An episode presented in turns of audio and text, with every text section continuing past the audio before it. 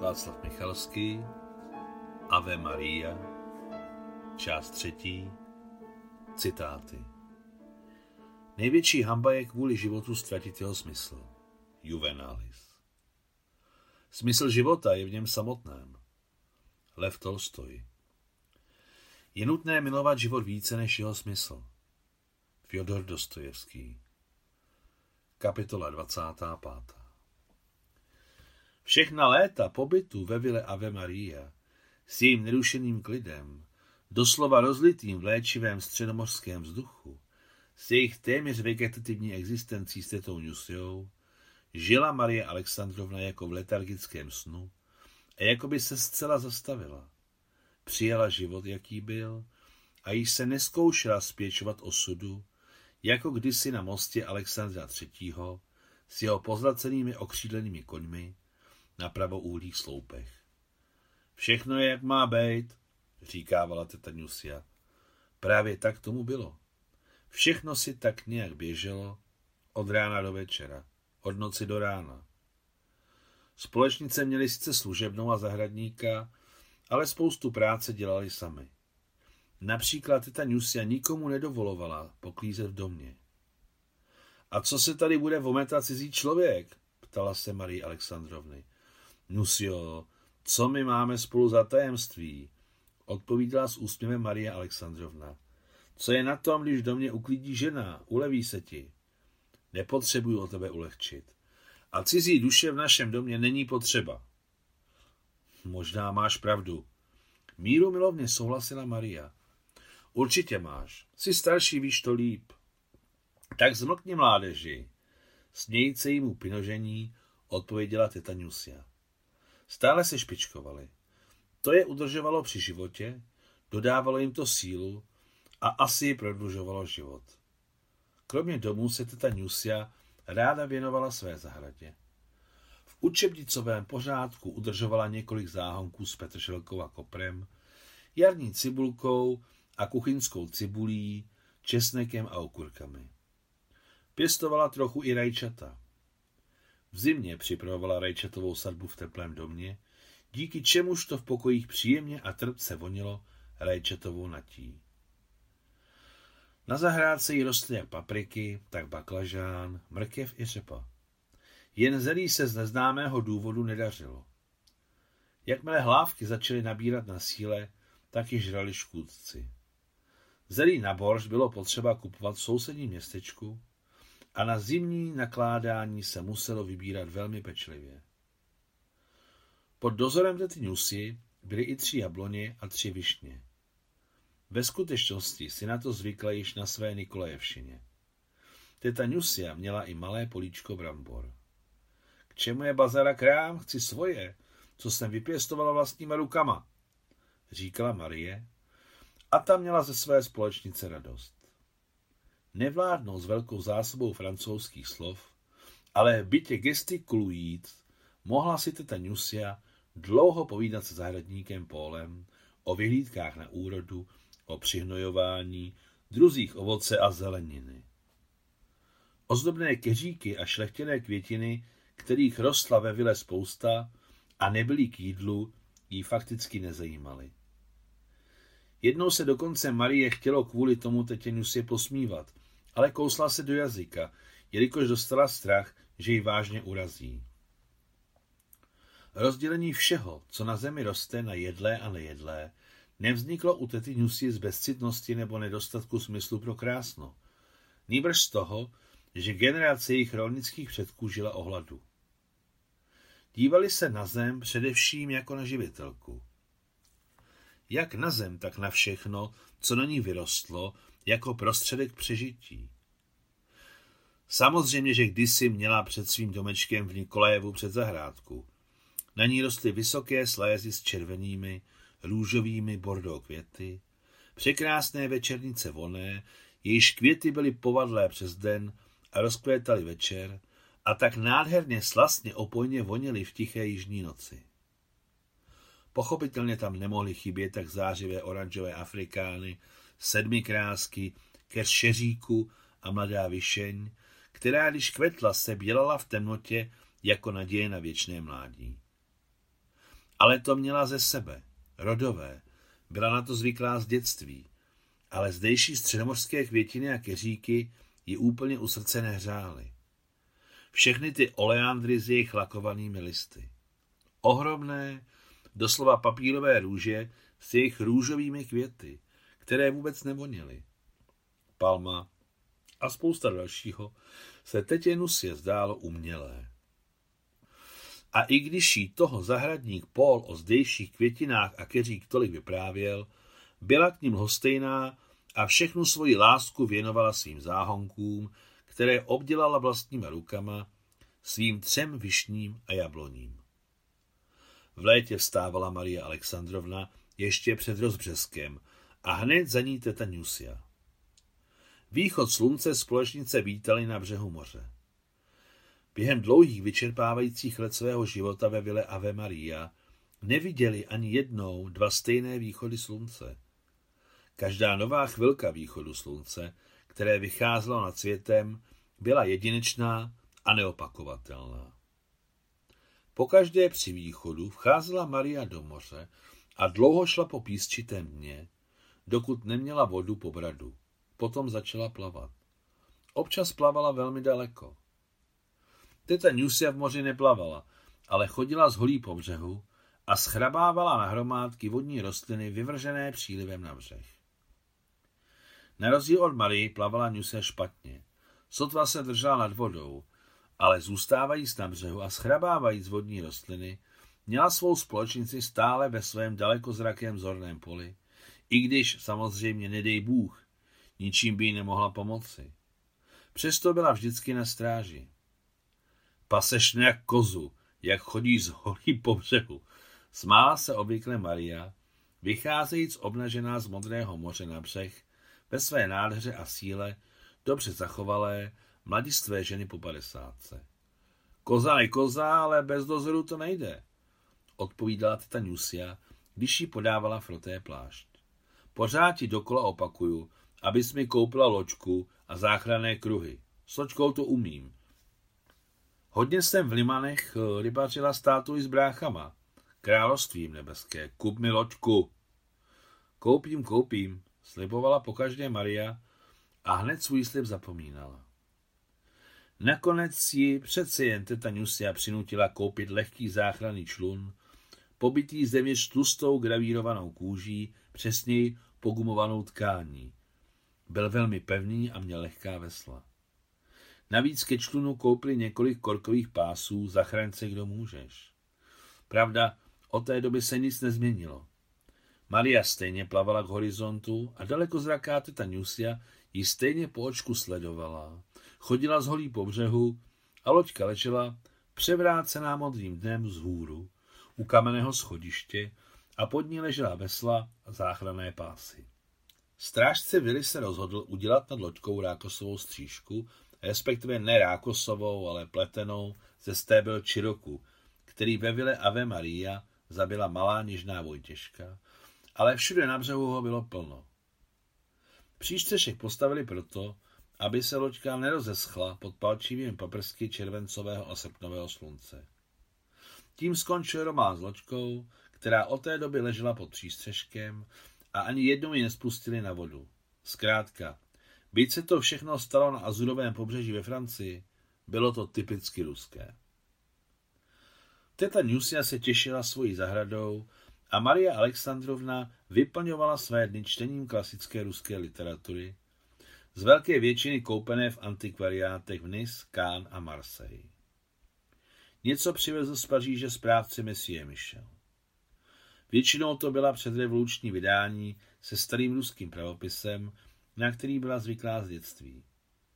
Občas se objevily úplně nové knihy s novým pravopisem, nezvyklým, ale normálně se dali číst.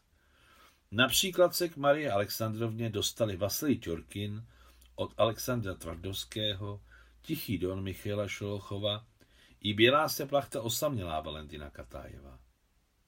Všechny tři knihy nových ruských autorů, které předtím neznala, se silně lišily stylem i rozsahem, ale udělají na Mariu Alexandrovnu velmi dobrý pozbuzující dojem. Doslova duši osvěžující poli větru z Ruska dostihl azurové pobřeží. A Maria Alexandrovna s radostí a ne bez hrdosti přemýšlela o tom, že ruská země netrpěla nedostatkem talentů. Všichni tři autoři měli velmi bohatý, i když různý jazyk. Kolik smělosti, světla, kolik nesnesitelného utrpení a také všechno zářivé, i to patří do velkého umění. Tichý don to je něco. A to píší v ruských novinách ve Francii, že v Novém Rusku není literatura. Ukazuje se, že je a jaká. Bože můj, kolik lži a předpojatosti je na tomto světě. Rozfoukává se z každé štěrbiny, okolo ze všech stran. Snad to nebude na pořád. Marie Alexandrovna se starala i o zahradu. Pomáhala zahradníkovi Pólovi, získávala od něj znalosti o zámořských květinách a ozdobných keřích, které zdobily vilu Ave Maria. Obyčejně se této činnosti na svěžím vzduchu věnovala dvě hodiny denně, ale popravdě řečeno neuchvacovalo jí to. Jednou náhle dostala chuť vyšívat s vyšívacím rámem, jako to kdysi dělala jí matka Anna Karpovna. Tahle činnosti uspokojovala víc. S ní se v ní rozvlnilo něco dávného, pradávného, co není v paměti, ale někde dál, v nějakých mlhavých hlubinách dávno uplynulého času. Určitě tak vyšívala babička i prababička. Maria Alexandrovna vyšívala s velkou chutí a nejvíce ruiny starověkého Kartága, které kdysi malovali s Nikol olejem na svých malířských stojanech a misie Picardiem blahé paměti mistrně vyprávěl o historii zničení Kartága. Maria po paměti vyšila jeden ze svých nejlepších obrazů těch dob, Jaro v Kartágu. Mramorové pařizy sloupů, zelený mech na povalených kamenech a malinká ještěrka hřející se na výsluní. Možná i díky té ještěrce nezanechával obraz pocit beznadějného rozvratu a pádu, ale i pocit naděje na nové jaro v Kartágu. Během vyšívání jara v Kartágu slyšela Marie Alexandrovna jakoby živý hlas věhlasného archeologa Messie Picara, který jim s Nikol vyprávěl na jeho rozvalinách o posledních dnech tohoto velikého městského státu. Scipia mladšího čekal triumf vítěze ve třetí punské válce. Hannibal byl poražen, utíkal s tělesnými strážci a po celé severní Africe na něj probíhal skutečný lov s cílem ho dorazit, jako za smrtelně raněným a neschopným utéci příliš daleko. Z moře Kartágo blokovala římská flotila, ze souše bylo obleženo kohortami legionářů, jejichž bujelé hlasy a dunivý smích se dotýkali sluchu Scipia a Polibia, stojících na kopci. Čemu se radují? zeptal se historik Polybios. Za svítání jsem jim dovolil zabíjet všechny jednoho za druhým, včetně neozbrojených. Neochotně odpověděl Scipio. Žízní po krvi, touží se beztrestně vyspívat bezbraným obětem. Legionáři mohou jen zabíjet, nebo být zabiti. Scipio chvíli počkal a dodal již druhým slavnostním tónem. Vymažeme Kartágo z povrchu zemského a tehdy nastane mír a rozkvět všech národů. Polybios neodpověděl. Neřekl Scipiovi, že lež, kterou právě vyslovil, je věčná a nazývá se pravdou vítězů. Ve všední dny vařila a nosila na stůl teta Nusia a v sobotu a v neděli sama Maria Alexandrovna. Čas od času jejich život osvěžovali příjezdy Messie Michela z Paříže a doktora Françoise z Marseille. Messie Michel se například s Marie Alexandrovny zabýval jim obrovským majetkem a také skupoval tehdy podřadné nemovitosti po celé Francii, polorozpadlé vily, spustlá hospodářství, zkrátka kousky země, které jakoby nikdo nepotřeboval. To, že všechno, co skupovali, lidé nepotřebují, jen než přijde čas, věděli jak Maria Alexandrovna, tak Messie Michel velmi dobře. Jednoho krásného dne během rozhovoru s Messie Michelem ve Ville Ave Maria napadlo Mariu Alexandrovnu, že by bylo dobré investovat peníze do výstavby levných bytů na předměstí Paříže.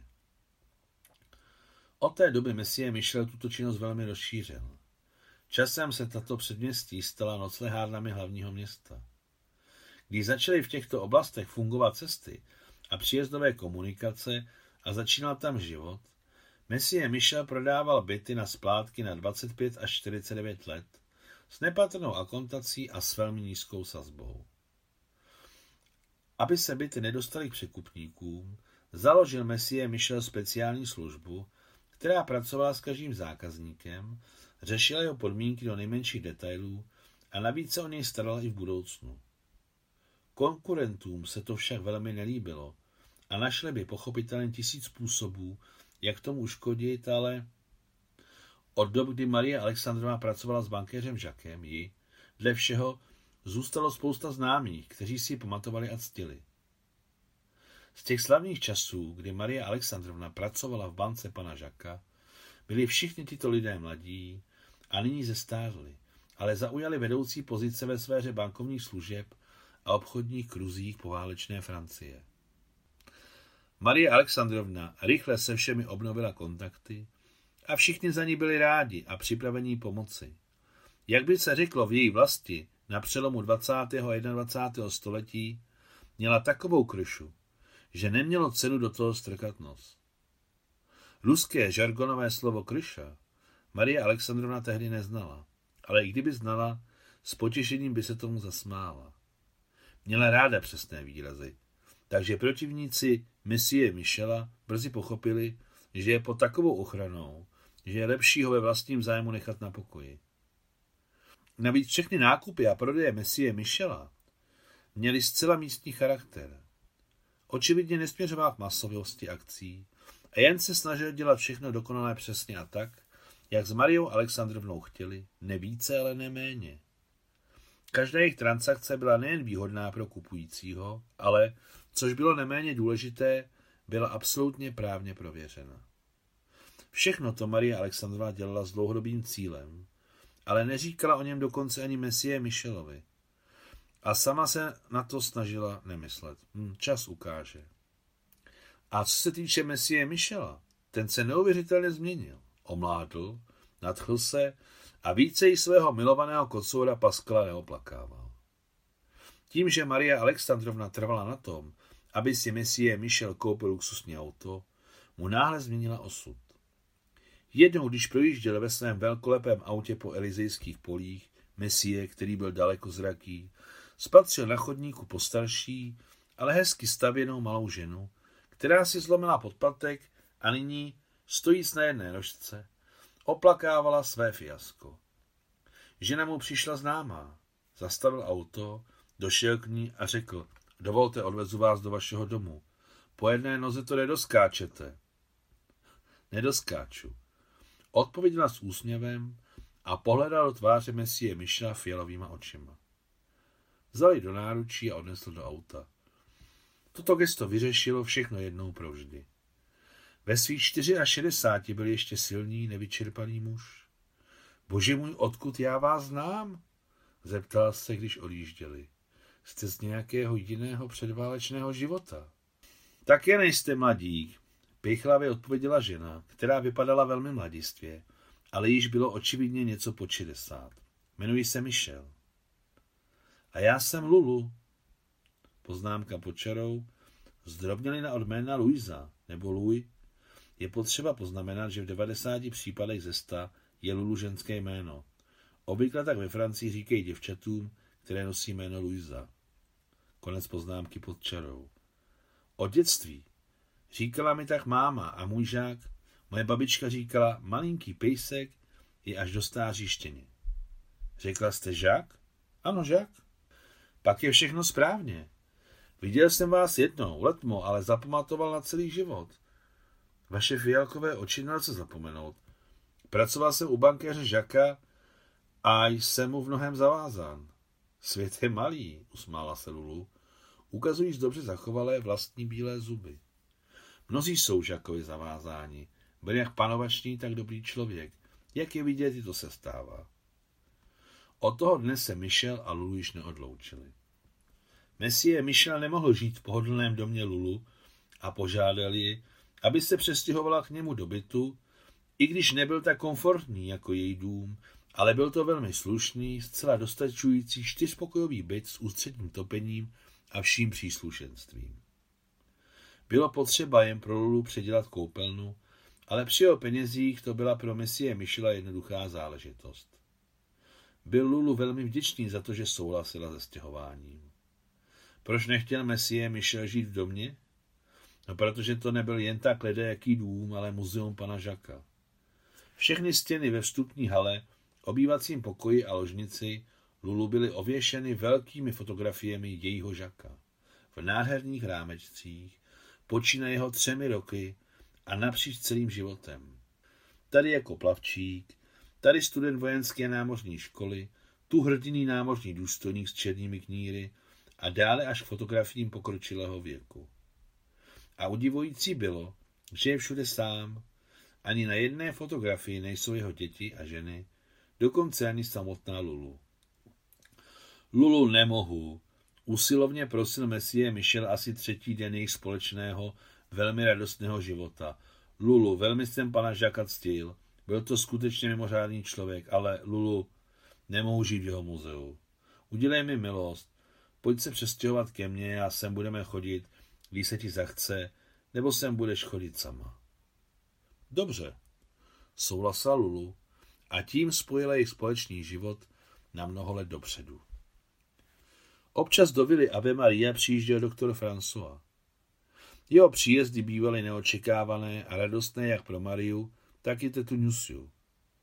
První v něm viděla skvělého spolubesedníka a svědka svých mladých let, své bizerty, a druhá měla z Françoise radost jako Spartana na karetní hry. Byl velkolepý karbaník a mastili jste tou Nusiou karty do půlnoci. V zimě to bývalo nádherné. Sedli si za stůl, otevřeli balíček karet a úmorný zimní večer proletěl jako nic.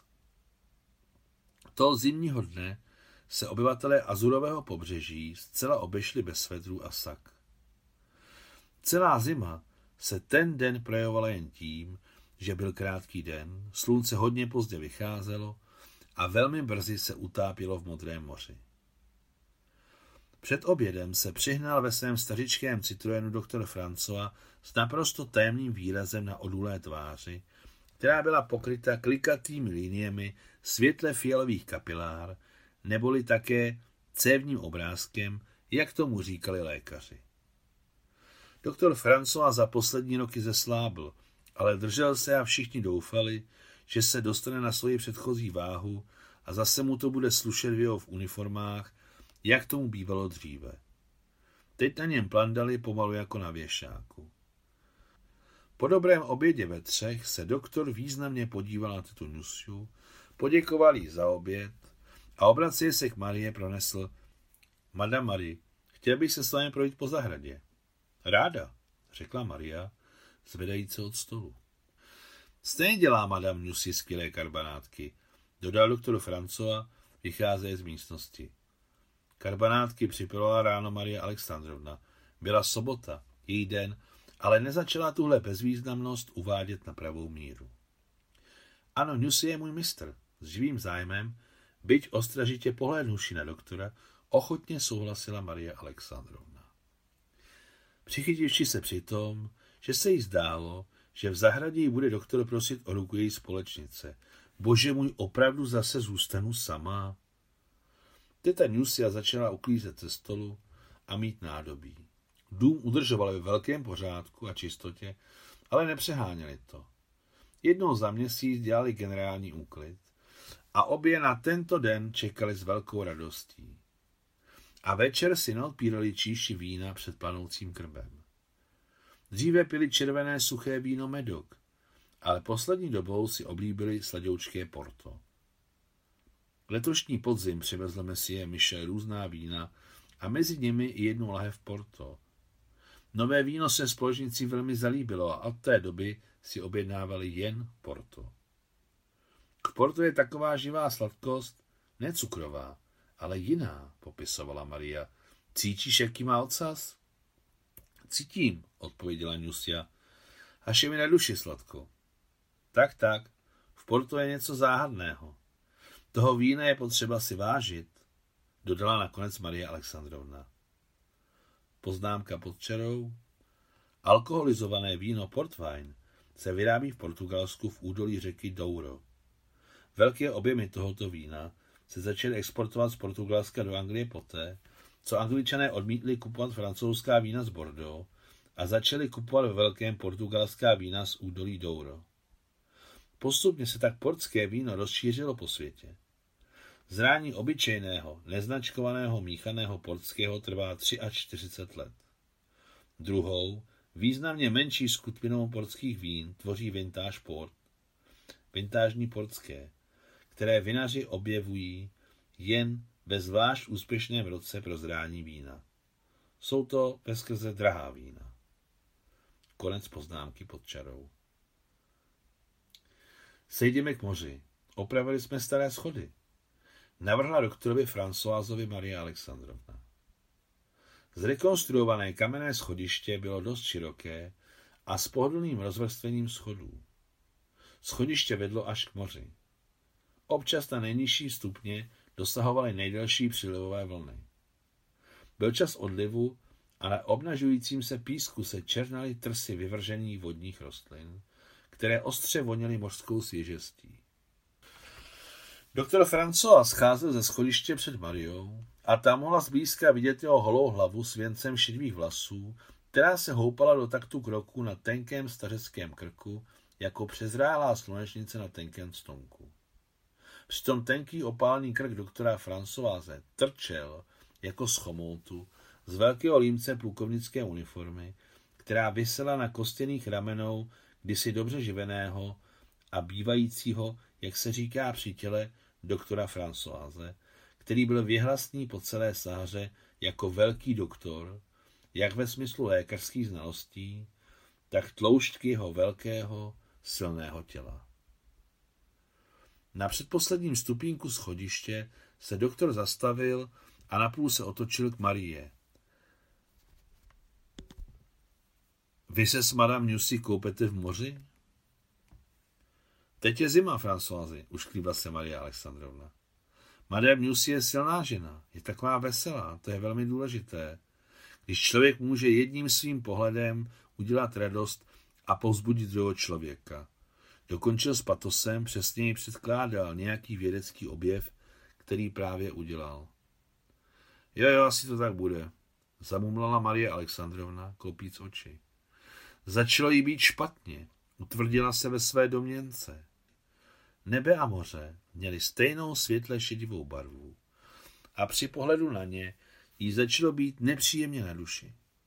Buď nebe zmizí v moři, nebo se moře zvedá do nebe.